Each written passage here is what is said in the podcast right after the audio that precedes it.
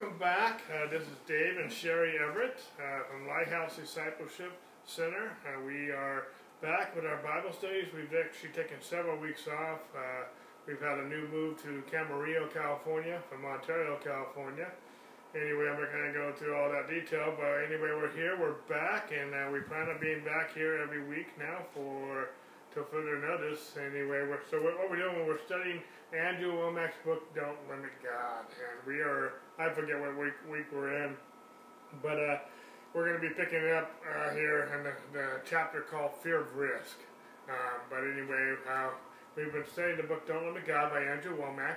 And if you go to our website at lighthousediscipleship.org and go to our message pages, page and go to our series pages underneath our messages, you'll find all of our Bible studies from previous and we're just picking up where we left off a few weeks ago. So we apologize for kind of the hit and miss uh, with some transition we've had with COVID, and also uh, uh, we had a, a, death in the family as well as uh, a move here to Camarillo, California. But anyway, here we are. We're back, and uh, we welcome you to, to join us. Uh, to put any comments, if you in the comments you can say hello, where you're from, uh, ask any questions or whatnot, and we'll get back to you, whether it be during this live stream or whether it be, be, be getting back to you later. Uh, try to keep any of the, the comments or questions regarding what we're talking about and uh, uh whatnot. Uh, any other uh, questions or whatnot, go ahead and just message us and we'll, we'll talk to you privately about those. But anyway, here we are. Don't limit God. And once Sherry is geared in here, she'll probably put, anyway, uh, somewhere in the comments too, and I'm going to tweet. Uh, just reiterate what I just said about feel free to make any comments or questions or whatnot. So we'll do, get that on there in the comments in, in, as soon as we can. Anyway, thank you for listening and joining us this afternoon, this evening, uh, wherever you may be at uh, on the planet. And uh, with these Bible studies, we've been reaching people uh, basically almost every continent uh, in the country, in the world. And so anyway, we're going to pick it up where we left off with Limit God from Andrew Wommack. And Sherry's going to begin reading the chapter on the fear of risk. Okay, and I also did put uh, on there in the comments our website, so you can look back at, like he, Dave said, other messages as well as the uh, beginning of this Bible study. So, fear of risk. Many people fear the unknown because there is risk involved. We fear being uncomfortable. We don't like being stretched. But if we aren't living on the edge, we are taking up too much space and there's no way we'll avoid limiting God. It's exciting to be out there on the limb. My wife saw her mother and father get up every morning, go to work, come home, watch television, go to bed, and do it all over again the next day. She prayed that her life would never be boring. Well, she got her prayer answered.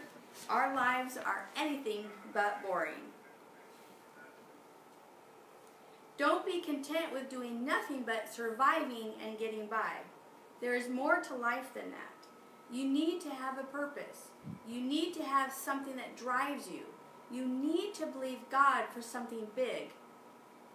Some of you might think, but if I was to do something risky, I might die. But what's the difference between dying and having a slow death, between dying and having a slow death due to being miserable and depressed? You just need to throw caution to the wind and go for it. We instinctively fear things we don't know. The Bible says there is no fear in love, but perfect love casteth out fear. 1 John 4:18. If you really have a dynamic relationship with God, you don't need to fear the unknown. But after all, you may not know what the future holds, but you know the one that holds the future. God is never going to do anything to hurt you. He always he's always going to do things to bless you. You don't need to fear starting over again. Some people think, if I go to Bible college, God might call me to go to Africa. They are afraid of what God might ask them to do. But if God calls them to Africa, they would love it. It'd be awesome. Some people are just afraid to do anything. That's why they're failing. They're playing it too safe. 2 Kings chapter 7 is a good example of this. And there were four leprous men at the entering in of the gate, and they said one to another, Why sit we here until we die? If we say we will enter into the city, then the famine is in the city, and we shall die there. And if we sit still here, we die also. Now therefore come, let us fall unto the host of the Syrians. If they save us alive, we shall live, and if they kill us, we shall but die. And they rose up in the twilight to go into the camp of the Syrians. And when they were come to the uttermost part of the camp of Syria, behold, there was no man there. For the Lord had made the host of the Syrians to hear a noise of chariots, and a noise of horses, even the noise of a great host. And they said one to another, Lo, the king of Israel hath hired against us the kings of the Hittites and the kings of the Egyptians to come upon us. Wherefore they arose and fled in the twilight, and left their tents, and their horses, and their asses, even the camp as it was, and fled for their life. And when these lepers came to the uttermost part of the camp, they went into one tent, and did eat and drink, and carried thence silver and gold and raiment, and went and hid it, and came again and entered into another tent, and carried thus also, and went and hid it. Then they said to one another, We do not we do not well. This day is a day of good tidings, and we hold our peace. If we tarry till the morning light, some mischief will come upon us. Now therefore come, that we may go and tell the king's household. 2 Kings 7 3 through 9. The Syrians had the people of God surrounded, and the siege had become so bad that they were actually selling animal dung at expensive prices. Two women killed one of their babies and ate him. The next day, they were going to kill the other baby and eat him also. This was a severe famine, and the scripture says that the four lepers said to each other, Why sit here until we die? This has to be one of the most powerful statements in the Bible. Inside the city, people were eating their own children and animal dung. Can you imagine how bad it must have been outside the city for those outcasts? If anybody should have been afraid to do something, it should have been those lepers. If they went into the city, they would die. But if they stayed outside the city, they would also die.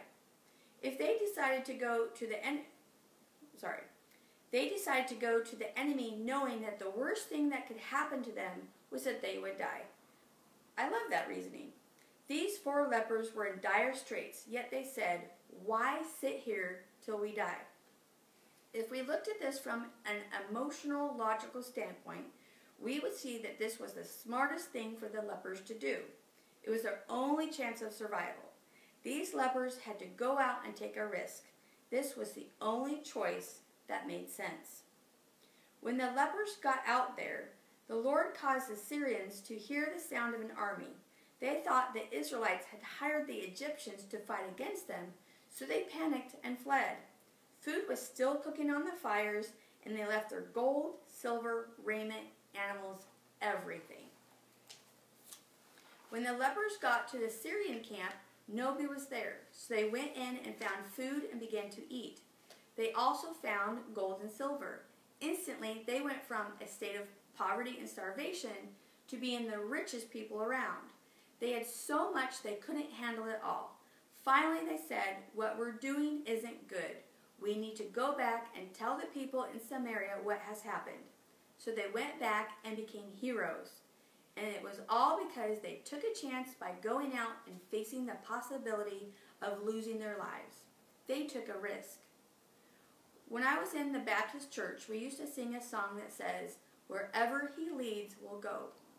Then the missionaries would come up and talk about a total commitment to the Lord, which usually meant going to Africa to live in a grass hut. They thought if someone absolutely surrendered to God, he was going to do something terrible to them. But that is not the way God does things. He will send somebody to Africa, but when he does, he will put the desire in his or her heart to be there. That person will love it. All right. Well, thank you, Sherry, and thank you guys for joining us online. Again, we're going through our Bible study on Don't Limit God. Uh, we're picking it up where we left off uh, several weeks ago, actually. Uh, we're sorry for this long recess to get back to these Bible studies, and we plan on keeping them going, ongoing. If you're uh, online, feel free to say hello on, on, on, the comments below, maybe even where you're from, especially if you're out of the area um, or a different country. Uh, feel free to make any uh, comments, questions, or whatnot, hopefully pertaining to what we're talking about. But we're talking about Don't Limit God. And Sherry just started narrating for us uh, uh, the, the, chapter that's entitled The Fear of Risk. And she read uh, Andrew's uh, book on this and specifically uh, introduced uh, Andrew's main context here from 2 Kings chapter 7 about four leopards. Four leopards who they were in a dire situation like, well, if we just stay here, we're going to die. If we go in, we're going to die. So let's take a risk. And they went in and uh, the Syrians had left and fled, and they, they found food cooking on the stove uh, for the most part, uh, and all, all, all their uh, needs being met. And they actually became he- heroes in Israel because they took a risk. Uh, they were the most, the, the least uh, people that you would think that would be the heroes. These lepers who were, because of their disease, because of the law, they were basically the outcasts of society. they, they, they, they were put out with put out of the camp and whatnot, and uh, they were forbidden to socialize. Well, you know, in some ways, uh, even though most of us probably are watching this are not sick as far as the COVID is concerned, but we we've kind of all been outcasts. You know, we're kind of like, what can we do in our home? What can we do? And some of you, I don't know about you, but. Uh, uh, sometimes we're like, what can we do? What can we do to make a difference? What can we do to help in a certain situation? What can we do with our lives? Uh, you know, uh, uh, I, am reminded of the story of the, the, the the widow who had nothing, you know, and she the prophet Elijah had her go get all the the, the jars in her neighborhood and all that she all of her neighbors. And uh, there was a miracle of the oil multiplying to pay off her debts you know. Um, so many stories we have in the bible about god using what we have uh, you know, God can take what we have, whether it's oil, whether it's the God sending ravens, Moses' staff, uh, whatever we have, God can use what we have. Uh, but sometimes we got to take risk. And, you know, um, a lot of times I find out, you know, we're talking about don't limit God. And a lot of times I find out if what God calls us to do is usually going to be bigger than what we, we can do. It's big, usually going to cost more. It's usually going to there's usually going to be risk involved. One, because we have to trust Him. If something God has called us to do is something you can do in the natural, then part of me would question is that something God's really called you to do?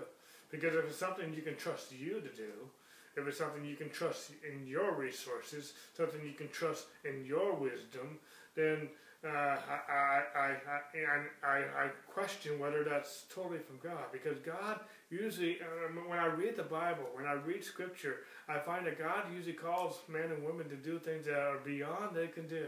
The book of Ruth, the book of Esther for ladies. Uh, there's other stories. Uh, uh, David and, and, and, Joseph and Daniel. Uh, the, the stories go on and on and on.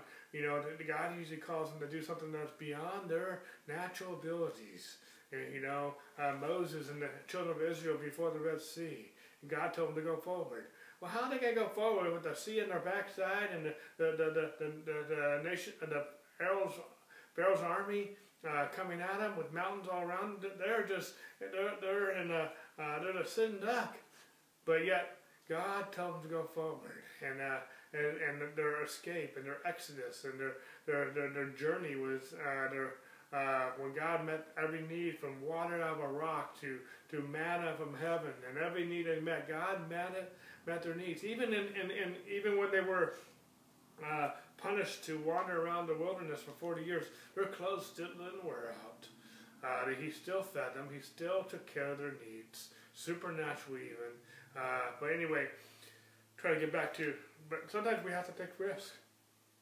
And and you know, uh, we're getting into a world that is, you know, some of the, the comforts of life are actually becoming scarce now. And where we as a church, we as a body of Christ, we as the children of God, we are going to find times where we're going to have to take some risks. Esther kind of said the same thing. If I perish, I perish. You know, but God has set me to be the queen for such a time as this, so she could be a hero. Uh, not that we're all setting out to be heroes in one sense, sense, but if we can save one life, one life to come to Christ, one marriage to turn around, one need that we can be met, to me it's worth it. It's worth the risk.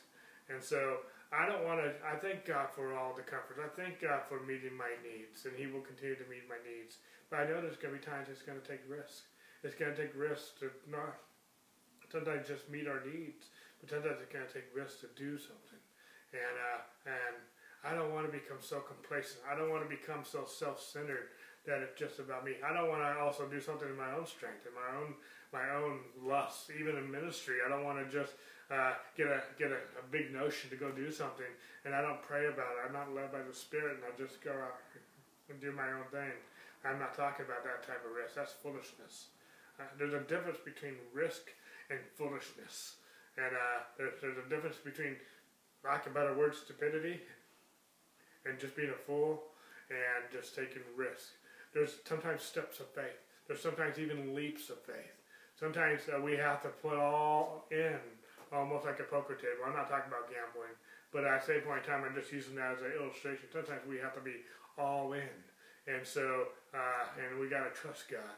When He says, walk around the wall, when He says, cast your net on the other side, when He says, come, walk on the water, sometimes we have to take a risk because He says, come.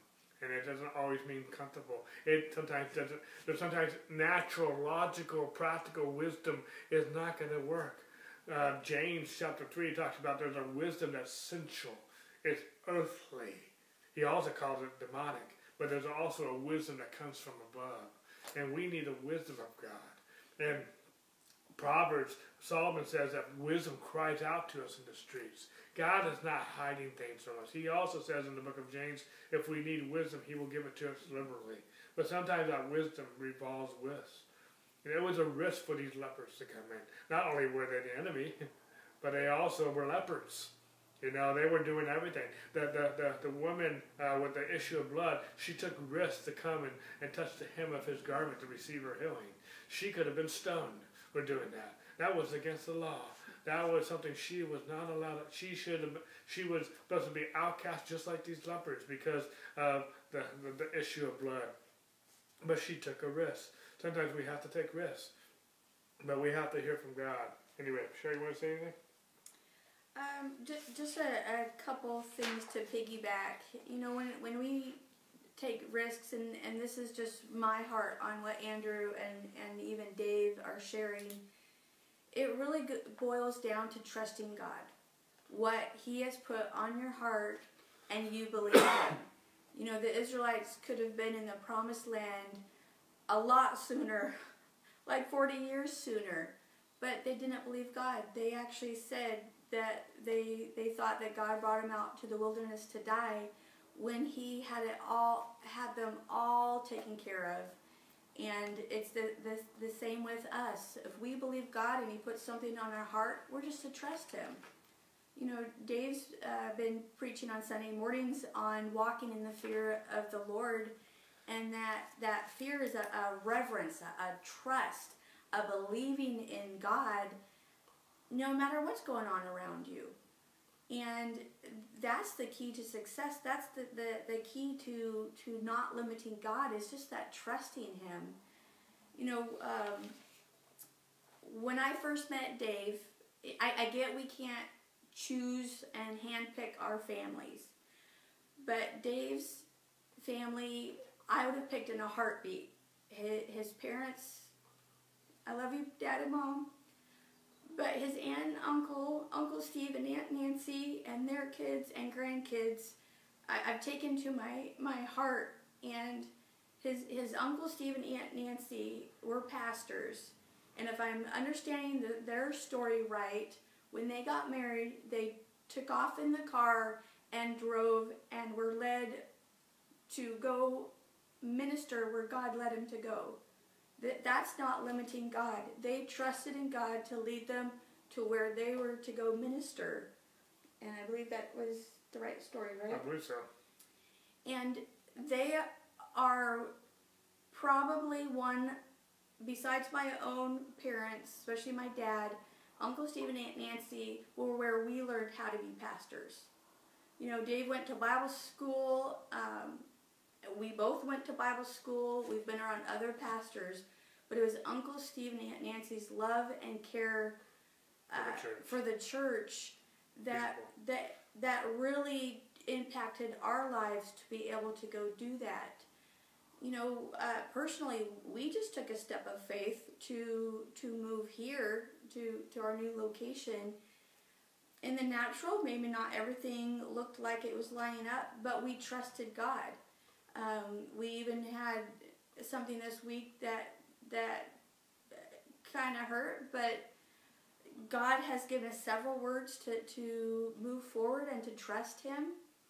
And if I didn't have God in my life to be able to, to fall back on or to, to light my path, so to speak, uh, to show me the next step, I don't know what I would do without without Him. I mean, I, I just I can't I can't fathom that. I desperately need God in my life, and just my relationship with Him has enabled me to, to trust. I personally, I don't like change. I kick and scream against change like a toddler. I just don't like change. I like the same way to go to work. I like the same, same, same, same, same. But He has been preparing us for change, for, for a new direction, and that is exciting because I know I can trust God. I know that even if it's getting through the wilderness to get to the, the promised land, I know my God will supply our needs. I know my God will lead us and guide us, make a way through the desert, whatever it might be. I just know my God, and I know He'll do that for you. You know, we, we have uh, friends uh, going in the mission field they're trusting God. We actually have friends who have a ministry in Africa, and uh, I wish you would listen to their story. Um, but they they didn't. I, I mean, if I recall, they never would have dreamed of going to Africa to start this ministry, but they're doing it. They're discipling people in the Lord, and it doesn't have to be Africa. You could be a stay-at-home mom, a stay-at-home dad, whatever it might be. You could be in IT or working at a graveyard shift and God still uses you. Just trust Him. You know, one of the things Andrew says here in this section before we read this little further says, if you really have a dynamic relationship with God, you don't need to fear the unknown. You know, Sherry just said, you know, we don't like change. Even good change can be scary because there's a lot of unknown. And Sherry and I were actually in a season of change right now, and there's some areas, and there's been some setbacks that has actually been kind of, it's scary and in the natural. And we can choose to again feed. I've talked about this before when this Bible said we can feed our fears and starve our faith, or we can feed our faith and starve our fears. We have that choice. And uh, it doesn't come automatically. We have to, and faith comes from hearing the Word of God. We need to hear from God, not just His written Word. That that obviously that, but we also need to have a relationship with God. And, and Sherry was saying something uh, that kind of triggered that. I forget exactly when she said it, but we need to trust God. Well, it's hard to trust God without having a relationship with Him. that relationship with God leads to trusting Him. How do you know what change to make? How do you know what direction to go? There's so many times I'm on the fork of the road, like, Lord, where did I go? Left, right, or stand still? You know, and uh, uh, we have to have a relationship with God. Jesus didn't do anything he didn't hear his Father do. And we talk about this so much, especially even in this Bible study. We have to have a relationship with God. We are not here promoting religion. We're here promoting a relationship with Jesus Christ and, uh, and have a relationship with God. And out of that relationship, God will guide us. He, he gave us His Holy Spirit as our comforter, as our guide as our teacher. And when when he teaches us something, when he shows us something, we need to trust him. And some of those things that God has us do, some of the changes, some of the unknown he leads us to, may require, require risk. But if we're trusting God, and if we have a dynamic relationship with God, then as Andrew says, we do not need to fear the unknown. You know, we have to keep our eyes on Jesus and not the storm. He, he you know, it reminds me of Psalm 23 that he, he, uh, he shall be my shepherd and shall not, I shall not. Let me go there real quick. Show with me if you have your Bibles, Psalm 23. And I was just going to try to rephrase, uh, paraphrase it, but let's go there real quick. Psalm chapter 23. Let's read this psalm real quick. I think it's very fitting when we're talking about the risk and unknown. Excuse me one second. My iPad just kind of wakes up here. So, um, but we need to have a relationship with God. He's He's our God. He's our daddy. He's our shepherd. And so, thank you, Sherry. Thank you again, Sherry. Right. Well, God said I would have a helpmate, and there she is. All right. The Lord is my shepherd; I shall not want. He makes me lie down in green pastures. He leads me beside the still waters. He restores my soul. He leads me in the paths, excuse me, of righteousness. That's a right relationship with God, for His name's sake. Yea, though I walk through the valley of the shadow of death, I will fear no evil, for you are with me. Your rod and your staff, they comfort me. And you prepare a table before me in the presence of my enemies. You anoint my head with oil, my cup runs over. Surely goodness and mercy shall follow me all the days of my life, and I will dwell in the house of the Lord forever. Surely goodness and mercy will follow me all the days of my life. You know, I, and, and I, I want to just zero in on real quick. Though I walk through the shadow of death, I will fear no evil, for your rod and your staff, they do comfort me. You know, on Sunday morning, Sherry made mention that I've been talking about walking in the fear of the Lord, and one of my key verses is from Acts 9.31, and it talks about how the early church, and I got to paraphrase this, so, how they, they walked in the fear of the Lord and in the comfort of the Holy Spirit, and they were multiplied. They walked in the fear of the Lord. Again, the fear of the Lord, Sherry uh, again touched on this. The fear of the Lord is not being afraid of God, it's having a reverence for God, it's being in awe of God, it's a respect and honor towards God, it's trusting God, it's relying on God and His Word and having a relationship with Him. And if, if the Holy Spirit is our, that we're walking in the fear of the Lord, trusting Him, reverencing Him, and walking in the comfort of the Holy Spirit, there's nothing to fear, folks. Even with all that's going on in our world, in the, in the day and age that we're living in, all that's going on in society, all that's going on uh, even in our own lives, uh, there is nothing to fear because His rod and His staff, they comfort us. He leads us. Uh, we have a big daddy. We have a big God. And the key is we need to stay under the shelter of the Almighty. We need to be in a relationship with Him. We need to stay under the shadow of His wings. We need to be in relationship. We have to guard that. You know, I did a, a teaching on the book of Revelation uh, sometime last year, I believe it was, and I, I spent two two days on the uh, two weekend week uh, two Sundays on the on the on the chapter one, and I spent two Sundays on chapters uh, two and three about the seven letters to the churches, and I spent one Sunday on chapters four through twenty two, and uh, uh, some people, well, that's usually what they focus on is chapters 4 and verse 22. And I understand there's a lot there, and there's a lot that I'm, I'm not even prepared to teach, and I don't even want to teach. And not because I don't think it's important, that's not my point.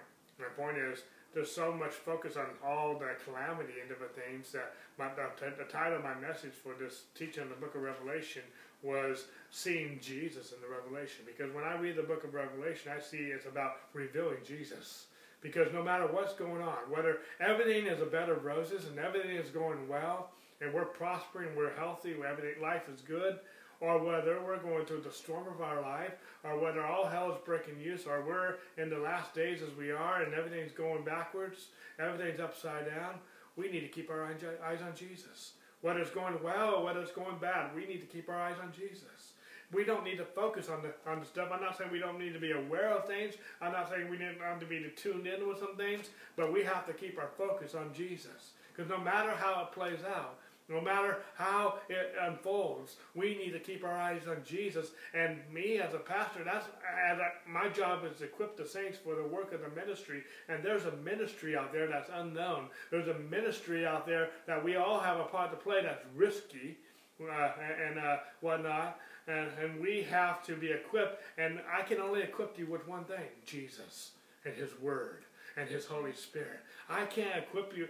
If I can help, I will help. I will help in any way I can. But I, you can't trust me. You can trust Jesus. I can't always be there, but Jesus is. I don't know how it's all going to unfold. I don't know what's going to happen uh, uh, in, in your situation, in your life, and, and, and the things that are happening to us globally and, and, and locally right now.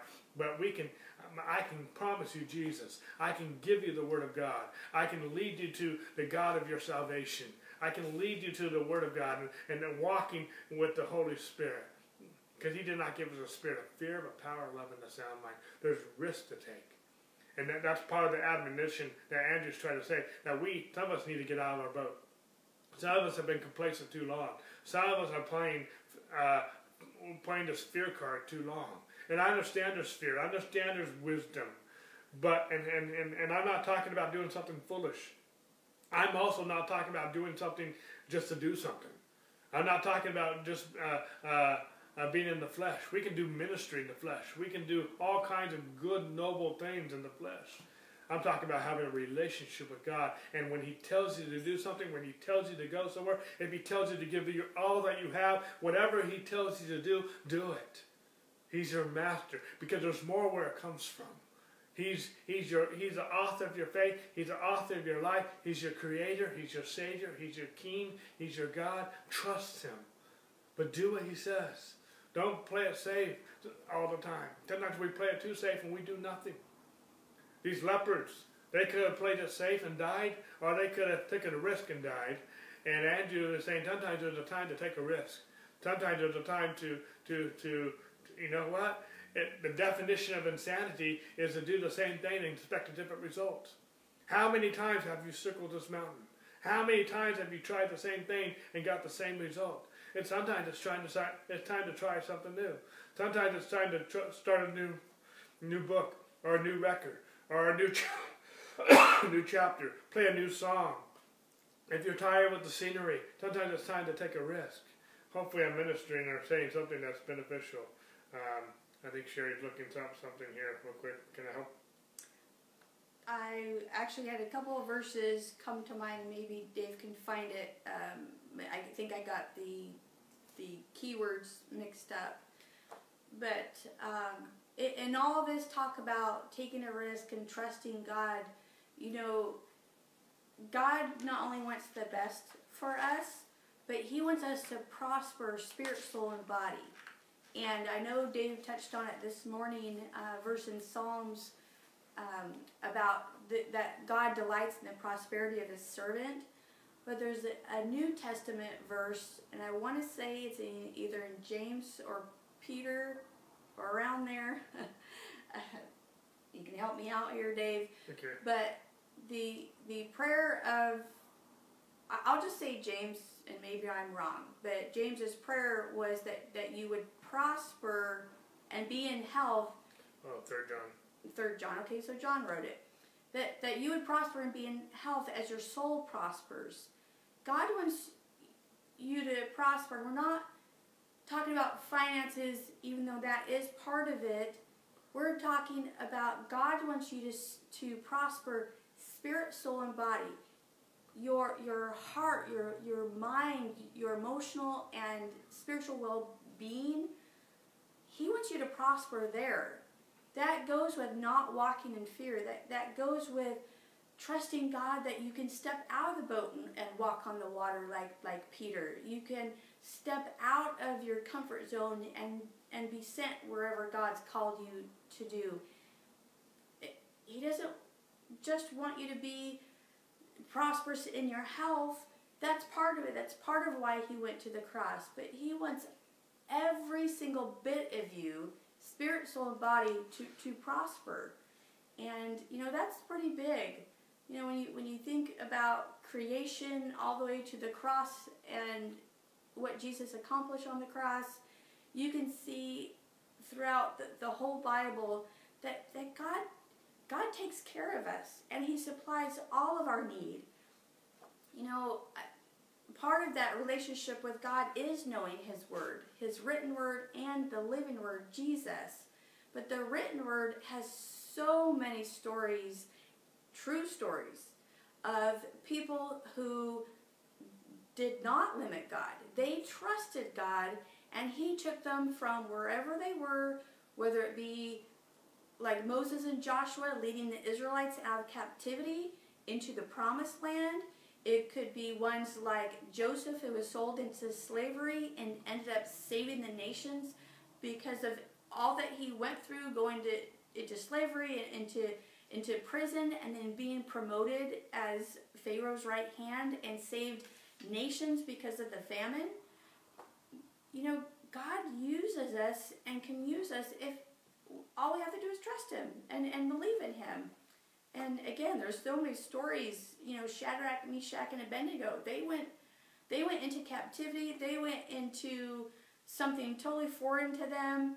They were even thrown into a fiery furnace because they, they wouldn't bow down, and yet they got saved from that that furnace. In fact, it says nothing, not one bit of them was singed, or they even had the smell of smoke, all because they trusted God. And the the king made a, a decree that the nations would would um, would fear God just because of these three men who took the risk, who said, "No, we're not going to bow down to anyone else but our God," and they trusted God. And again, you know, all the all the apostles went through hell, you know, with, with being uh, persecuted in different things, and yet Peter, you know, Peter with his mouth and some of the stupid things Peter did and said, yet after the cross, Peter stood up and preached the gospel, and what, 3,000 were saved? Take a risk. Trust God. You know, His gospel is true. Yeah, yeah.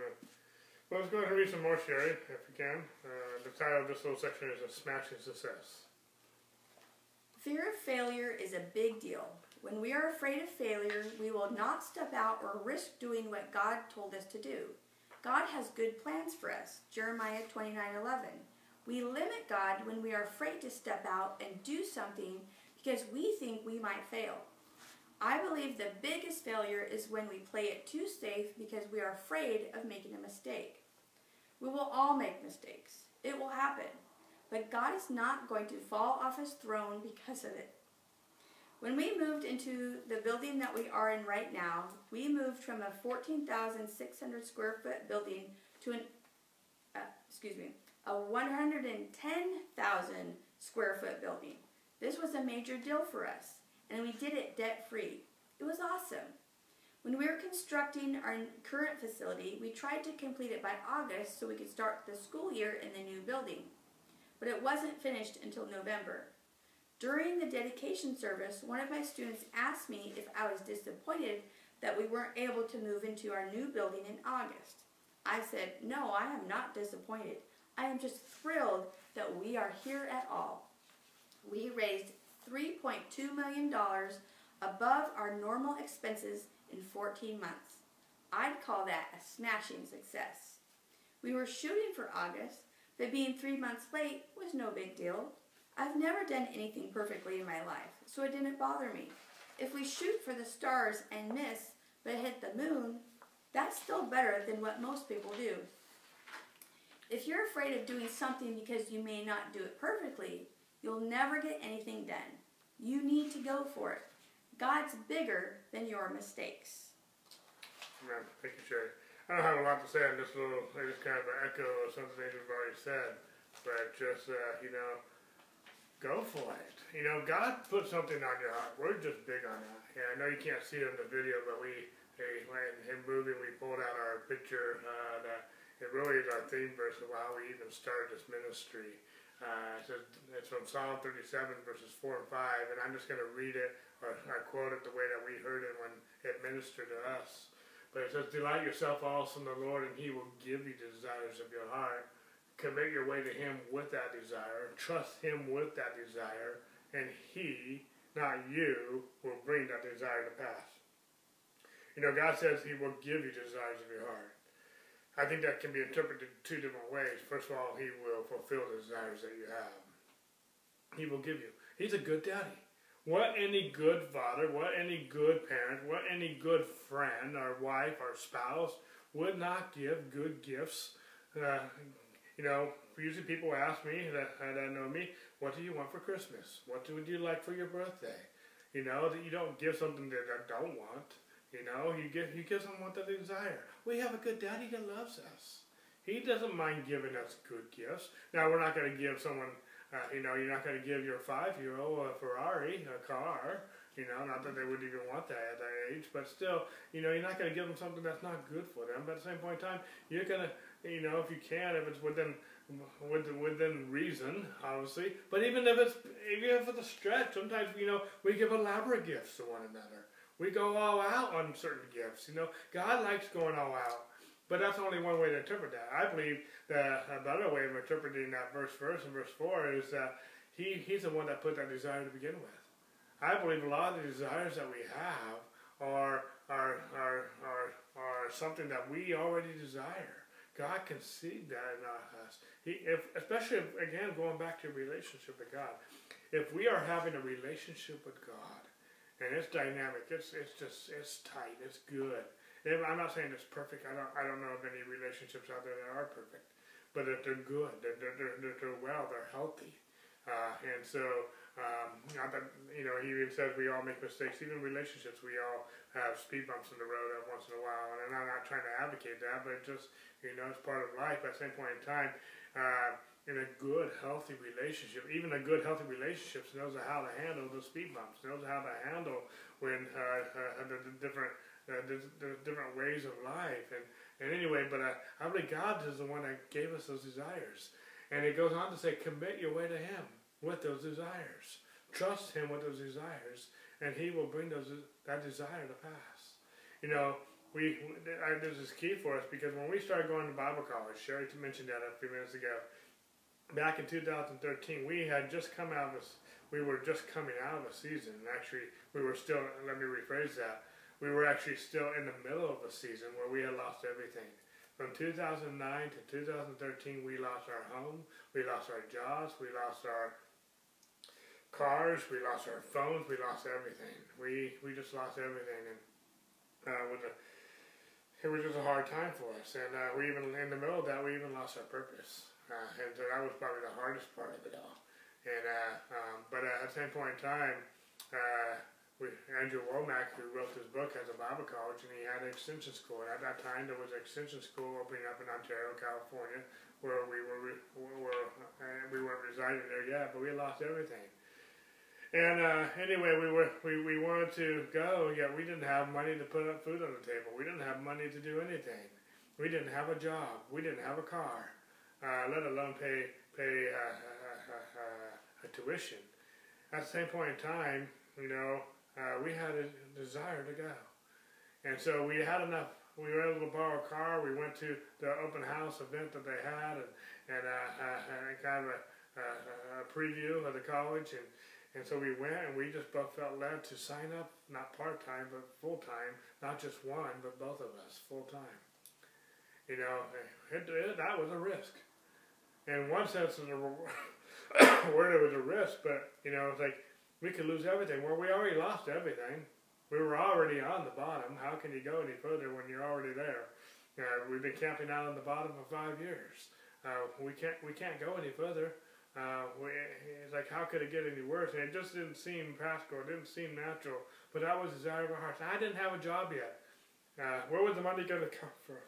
Sherry, I just started working some caregiving again and and whatnot, and and so uh, we actually uh, we actually went to this open house where she had a split shift, and we borrowed a car to, to take her to work. We took we picked her I picked her up. We went to this Bible college. I went to go take her back to her shift, and uh, and uh, after signing up, registering, we had a little bit of money. We were going to put that towards the car and getting the phone again. And but God said, sign up, and so we did. We took a risk.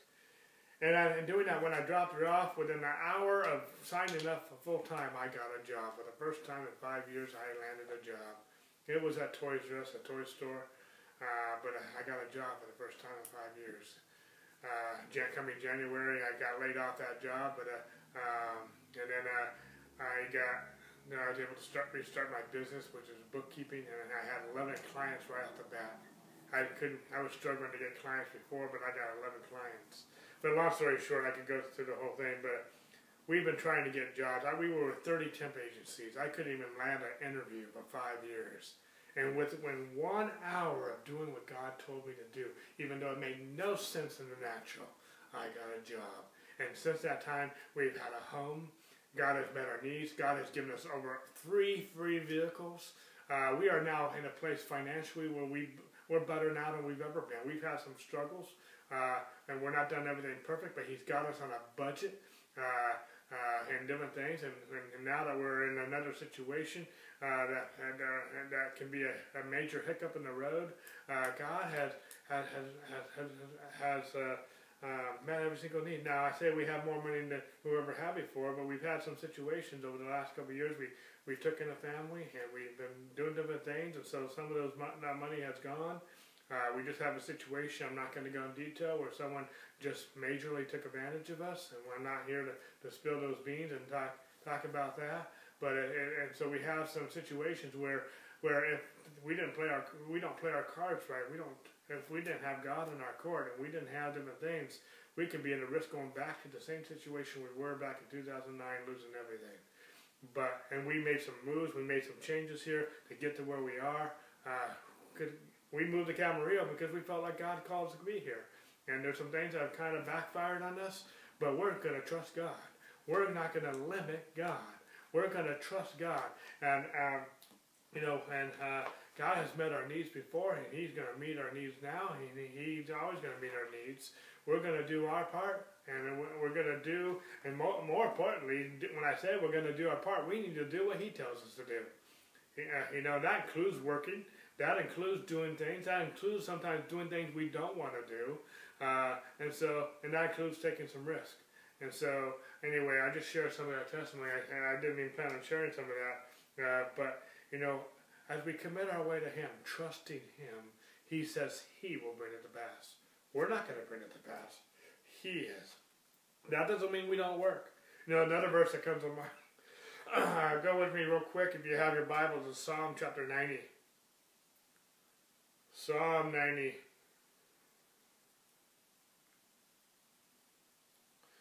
And we'll go to verse 17, the last verse in Psalm 90. And it says, And let the beauty of the Lord our God be upon us, and establish the work of our hands for us.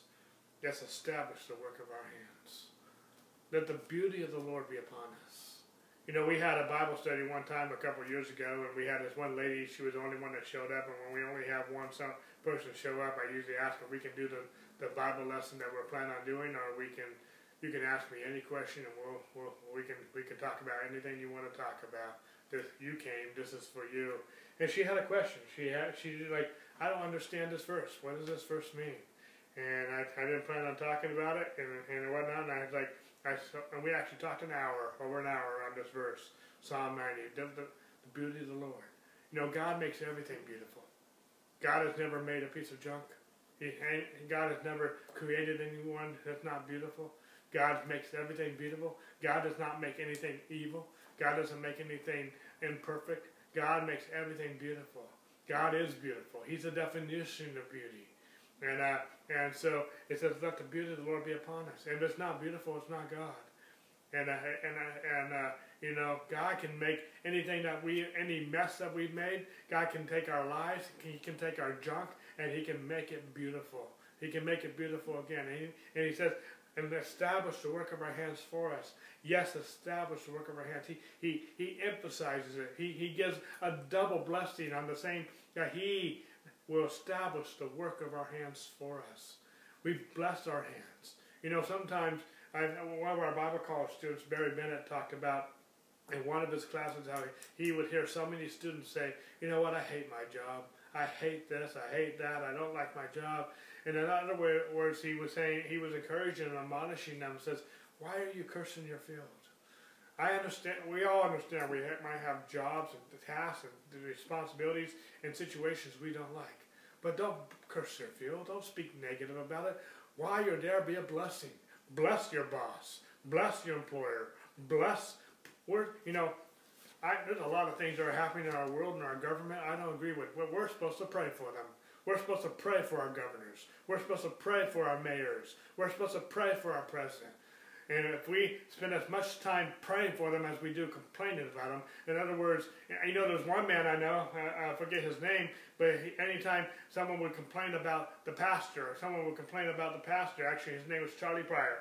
Charlie Pryor said anytime anyone came to complain about the pastor, he would stop them right in the middle of that conversation and he would just start praying for the pastor. He would take every complaint, he would take every negativity and start turning it into a prayer. He wasn't going to have any negativity. He was going to turn every negative comment about the pastor, the president, or any governor, and turn it into prayer. Because that's what the Bible says. That's what the New Testament, Paul tells us to do. And uh, different things.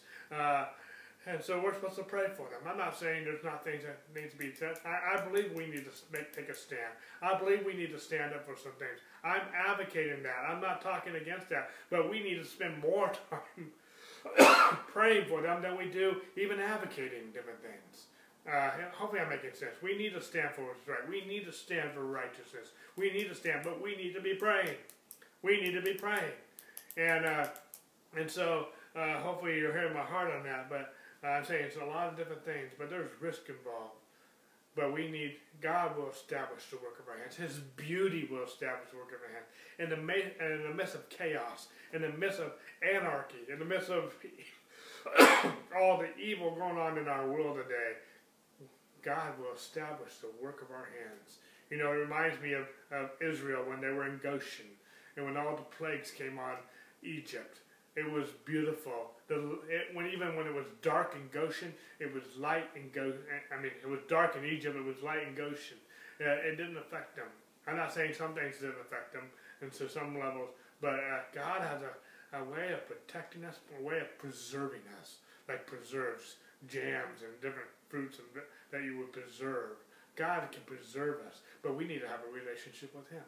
We need to be in the shelter of Almighty. We need to trust Him. We need to commit our way to Him, trusting Him, knowing that He will bring it, the desire in our hearts to pass. He will bring us to our desire haven. He will lead, He will lead us to green pastures. He will lead us by still waters. He will restore our souls. His beauty will establish the work of our hands for us. He has established the work of our hands. We will make mistakes along the way. It will happen. But God is not going to fall off the throne because we mess up.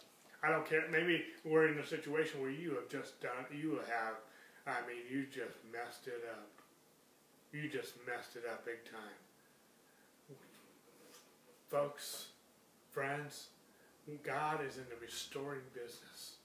I can give you scripture after scripture after scripture how God, when He restores, He restores double. He even says in Isaiah chapter 61, I think it's verse 7, that instead of shame, you shall have double honor. Maybe you've done something very shameful, but instead of shame, you shall have double honor. But you need to trust Him. You need to commit your way to Him. You need to rely on Him. You need to, He needs to be your God. And you don't don't be wise in your own eyes. Don't lean on your own understanding, but in all your ways acknowledge Him, and He will direct your path straight, even getting you back on path he can he can change your darkness. He can change your mourning into dancing again. All right, I had a lot to say there, more than I thought I had to say. Anything you want to say, Sherry? Uh, no, I think I'm good. Good. Okay. Um, let's read one more little section, one more section here, and then we'll probably uh, wrap it up for the night. Okay, fear of failure.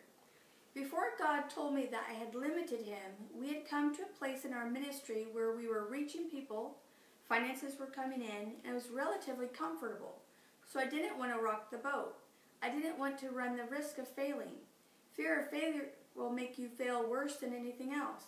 It's better to actually step out and believe God, and if you fail, let God pick you up and dust you off so you can get up and go again.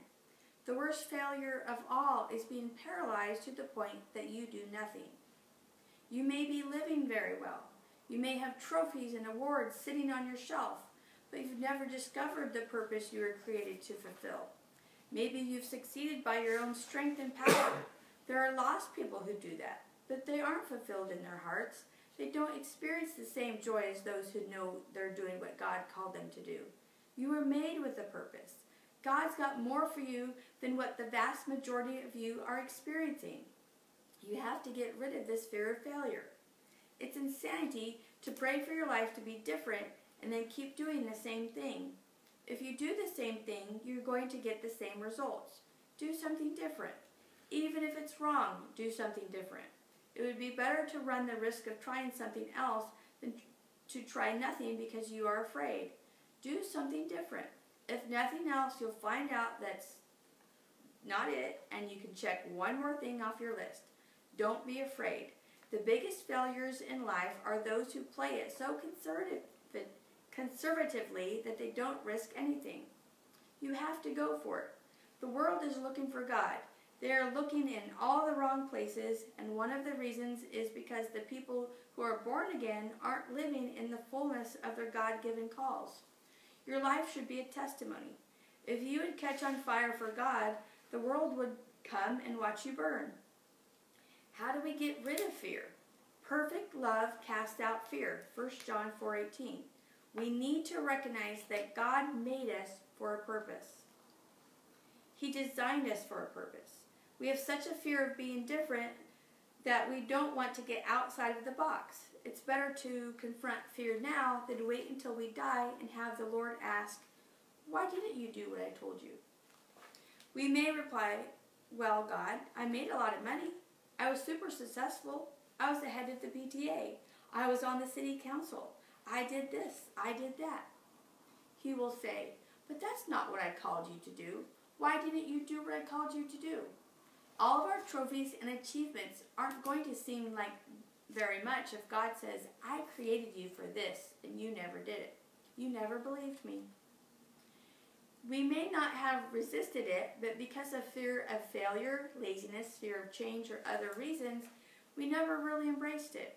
If we stand before the Lord and He says, Here's what I created you to do, we will say, I knew that in my heart. That's a dream I had. I knew that there was something more. When we finally came to a place in our ministry where we weren't worried about how we were going to survive, we could have stayed at that place and God would have still loved me. But when I stand before the Lord someday, He would have said, I called you to do a lot more than what you did, but you limited me. When God spoke to me about taking the limits off Him, we started expanding and getting aggressive. We were living on the edge. If God didn't come through, if this wasn't God, we were in big trouble. I became fearful. We had left that 14,000 square foot building and moved into a 110,000 square foot building. That was a little scary. Looking back, we can see that the building has more than paid for itself. Our income has increased proportionally, so we have four to five times as much extra money as we had when we were doing things on a smaller scale. This is because we were where God told us to be. The blessings are so much greater now. What we are doing is much more beneficial. It'll be the same for you.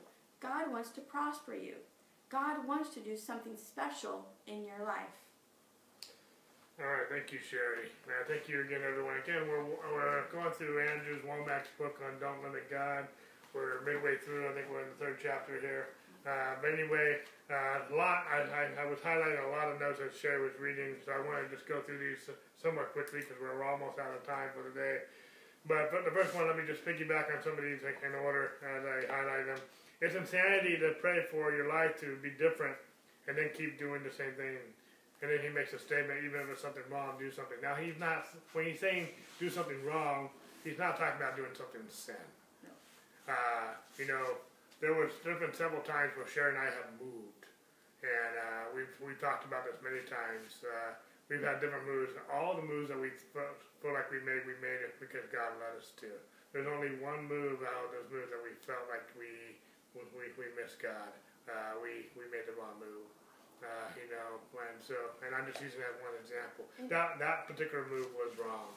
And, and it, like Dave said, it, it wasn't in sin. We actually thought it was a God thing because it, it made sense. We were blessing someone else in the, the, the church by renting from them to help them out so they could have renters who were careful of their property.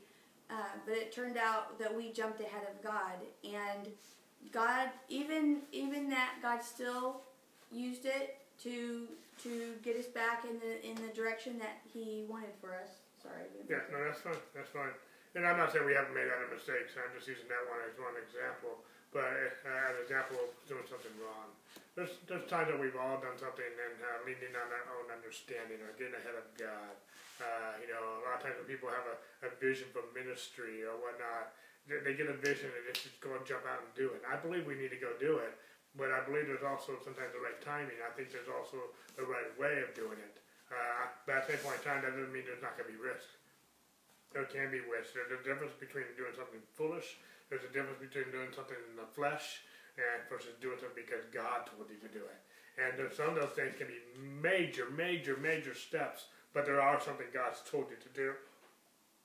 You know, Noah building a big boat on not just that he built a big boat when there hadn't rained yet, but he built on top of a mountain. I mean, everything was backwards. Yeah, I mean, if you, at least if if you think there might be a chance of a flood, uh, at least build in the valley or near some water. Uh, but he built it on the mountain. He built, he, you know, he built it, and he trusted God, and he took some big risks. He, he, and it wasn't just a little hobby. He spent hundreds of years building that boat. You know, uh, he got mocked and ridiculed until it started raining, until it started, until it was too late. You know, and so, uh, but it's a, it's a, it's a tragedy to, to pray for your life to change to be different if you keep doing the same thing. Some, some of us need to, we need to do something different. We've been, we've been around this mountain so many times, whatever the case, it's time to do something new. And I'm not just trying to, I'm not advocating to do something new just to do something new. We need to listen, God. We need, my, but the key thing I want to get across is yes, there's risk involved. Yes, we need to go do it. But actually, if we have a relationship with God, we're not going to make the wrong move. We're not going. It might look foolish. It might look backwards, but we're going to do what God calls us to do. You know, here's another example. Paul, Paul and Silas, they prayed about going to Asia, and the, the Holy Spirit forbid them. They wanted to go to Bytheria. I don't know if I pronounced it right, but God forbid them. Finally, they had a dream about a man in chains in Macedonia. They go to Macedonia. They reach one person that we know of. Uh, and then a demon possessed gal, and they get thrown in prison. They were in the darkest part of the prisons. And most of us, if we were in that position, in ministry, Lord, I wanted to go here, you wouldn't let me. I wanted to go here, and you wouldn't let me. And I went here instead. I only saw one person go get saved, and we get thrown in, in the dungeon. We get whipped and beaten, and they're in chains and stockholds in the deepest part of the dungeon. and most of them were griping and complaining, but not Paul and Silas. They were worshiping God, and there was an earthquake, and they got to see the jailer and his entire household come to Christ. And there was still more ministry beyond that. In the natural, at the beginning, it looked like they made the wrong choice. But they went where God told them to go, and the results were different. Shadrach, Meshach, and Abednego said, We know that God's able to deliver us, but even if He doesn't, we're not going to bow down. They knew that God could deliver. We, they knew that God was faithful. But they, you know, you know, we've been promised that God will deliver us out of our troubles, but we haven't always been pro- promised that God, we, you know, when, when persecution comes, we haven't always been promised that we're not going to be a martyr.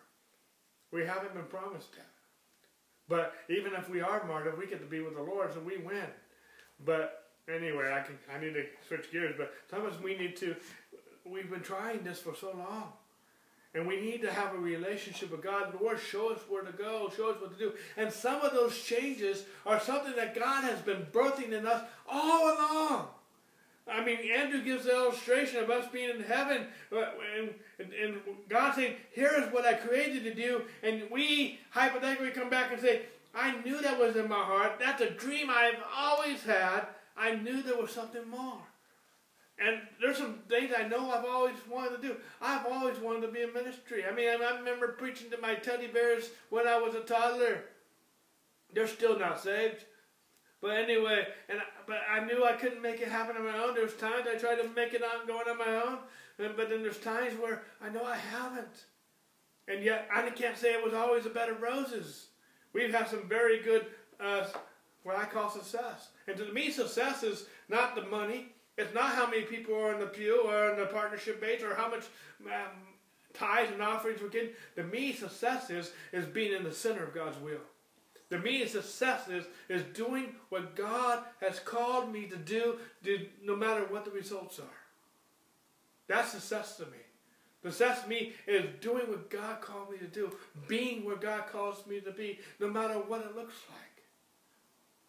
And that there's a there's a satisfaction, there's a holy satisfaction and fulfillment of doing what God calls to do. Here's another thing he said: you have to go for it. The world is looking for God.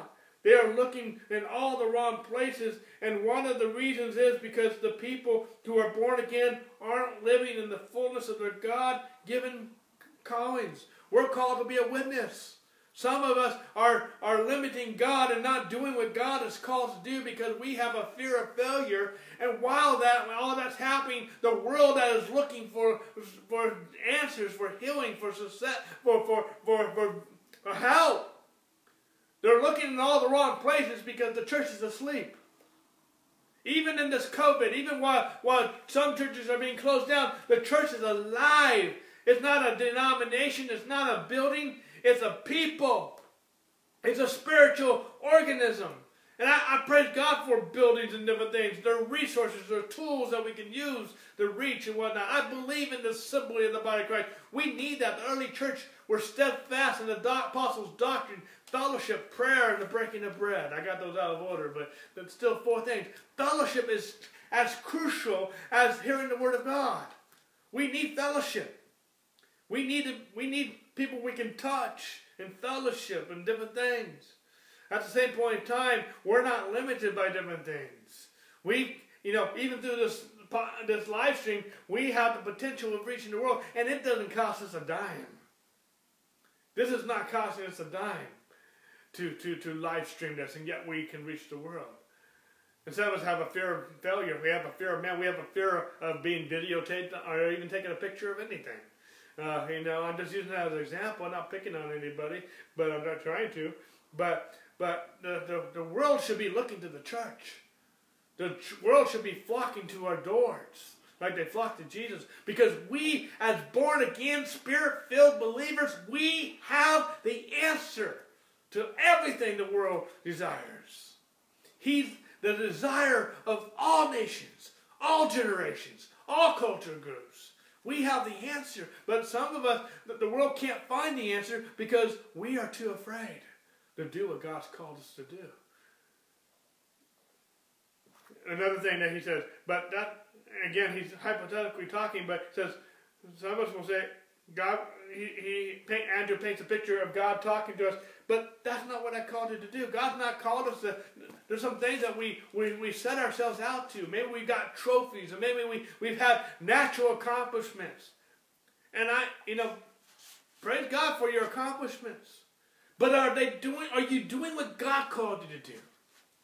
Any natural accomplishments I get in the natural, if they're not if they're not something God called me to do, and if there's something that I did in the flesh in my own effort and my own strength without relying on God, to me they're meaningless.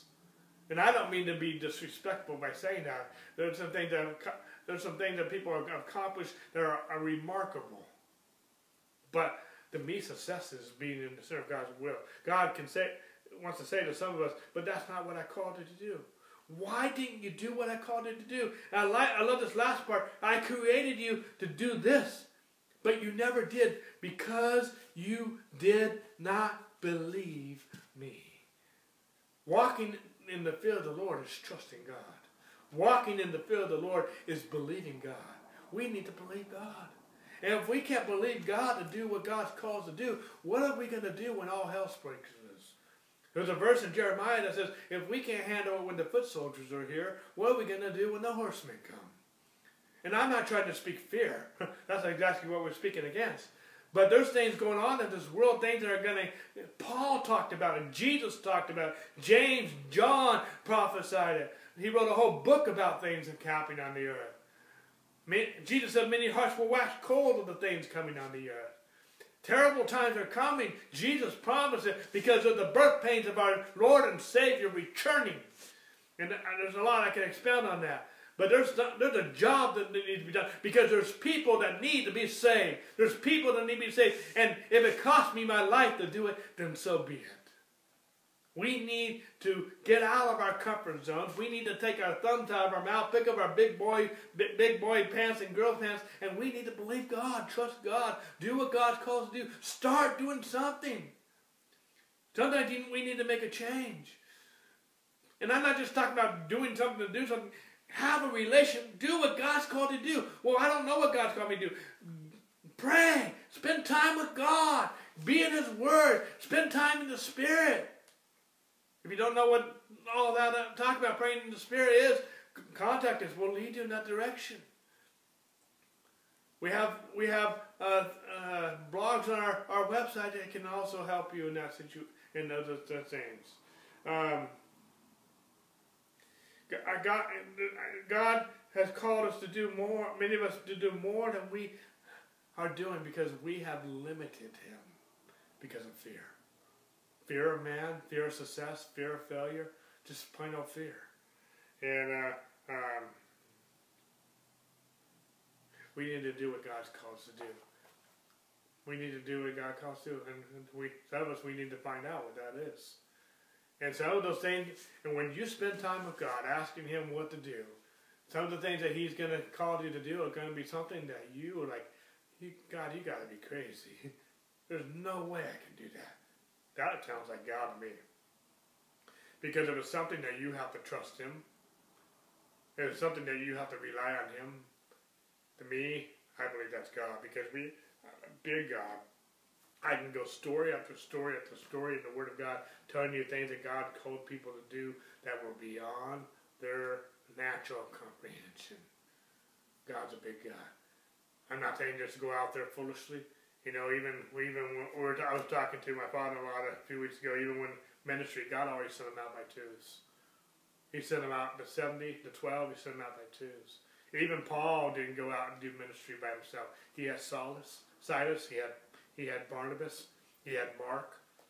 And Luke was with them many times. If you read the book of Acts, it says we. Anytime he's, he's the author of the book of Acts, so anytime he says we, Luke is there too.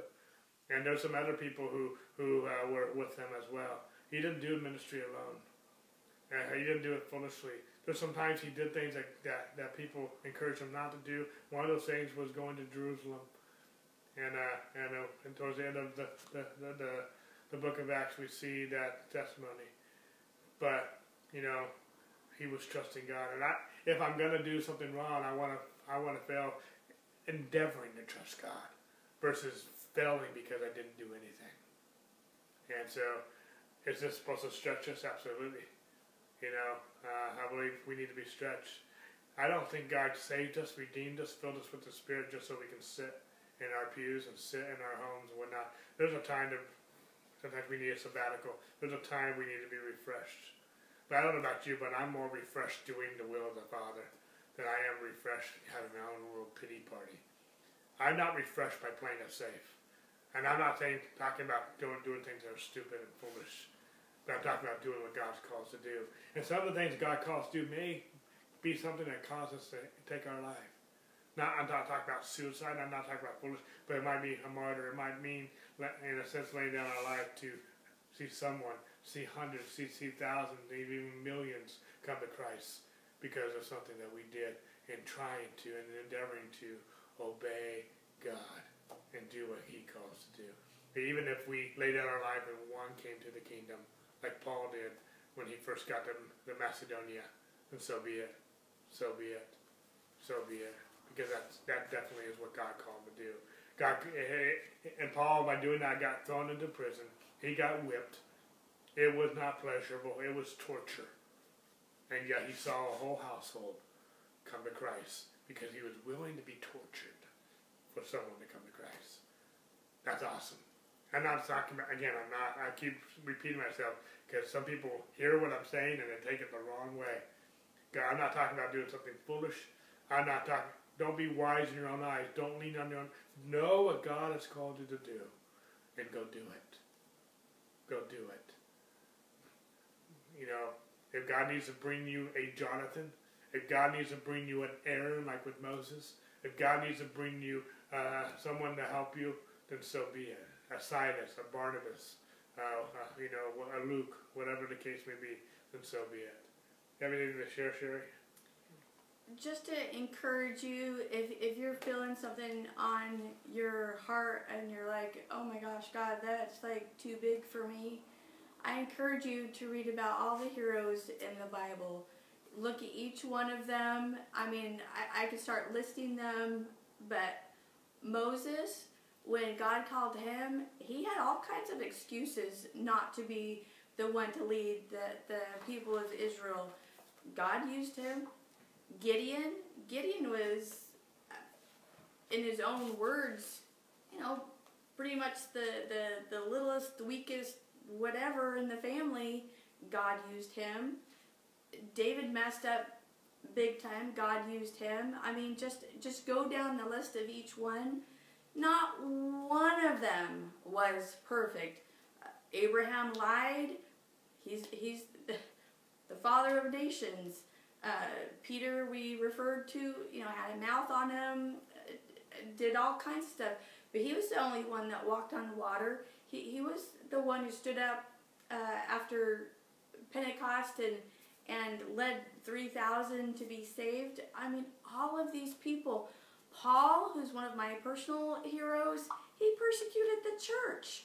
And yet, a, a lot of the, a lot of the, the, I don't have my Bible with me, but a lot of the, the New Testament was written by Paul. Uh, God got a hold of him and talk about risk. He left all of that behind. He said it was all all done, all of his accomplishments, but for Jesus. That was that was his purpose. That was his delight. That was his calling. That that was it for him. And so I encourage you and you know just just a, a, thought to put out there you know we're, we're talking about relationship with god we're about talking about trusting and believing god and, and taking that risk a lot of times when dave and i are, are making a decision uh, seeking god to show us the, the direction the way to go god usually puts it on one of our hearts and then the other person um, soon comes alongside to, to, to agree or say, whoa, on it. But every single time, even if it's a big risk, God leads us by his peace. Yeah. If you have that peace, even in the uncertainty of that unknown risk, I encourage you to go for it. And I encourage you, reach out to us either on the, on on Facebook, on our website, Mets, Facebook Messenger. If you want to run it by us, just run it by us so we can pray with you, or to, or talk more, or even help you. Uh, please do so. Please do so. so. Yeah, yeah, we would love to help you if we can. Uh, go do it. Do it. Anyway, uh, there's something I was going to comment on what you just said, but anyway. I'm going to close this out. We've been doing Andrew's Wommack book, Don't Limit God. We'll be back here next week, 6 o'clock. We'll be here for, uh, we're going to keep these Bible studies going now. Uh, there should be an interruption if there is. We'll let you know.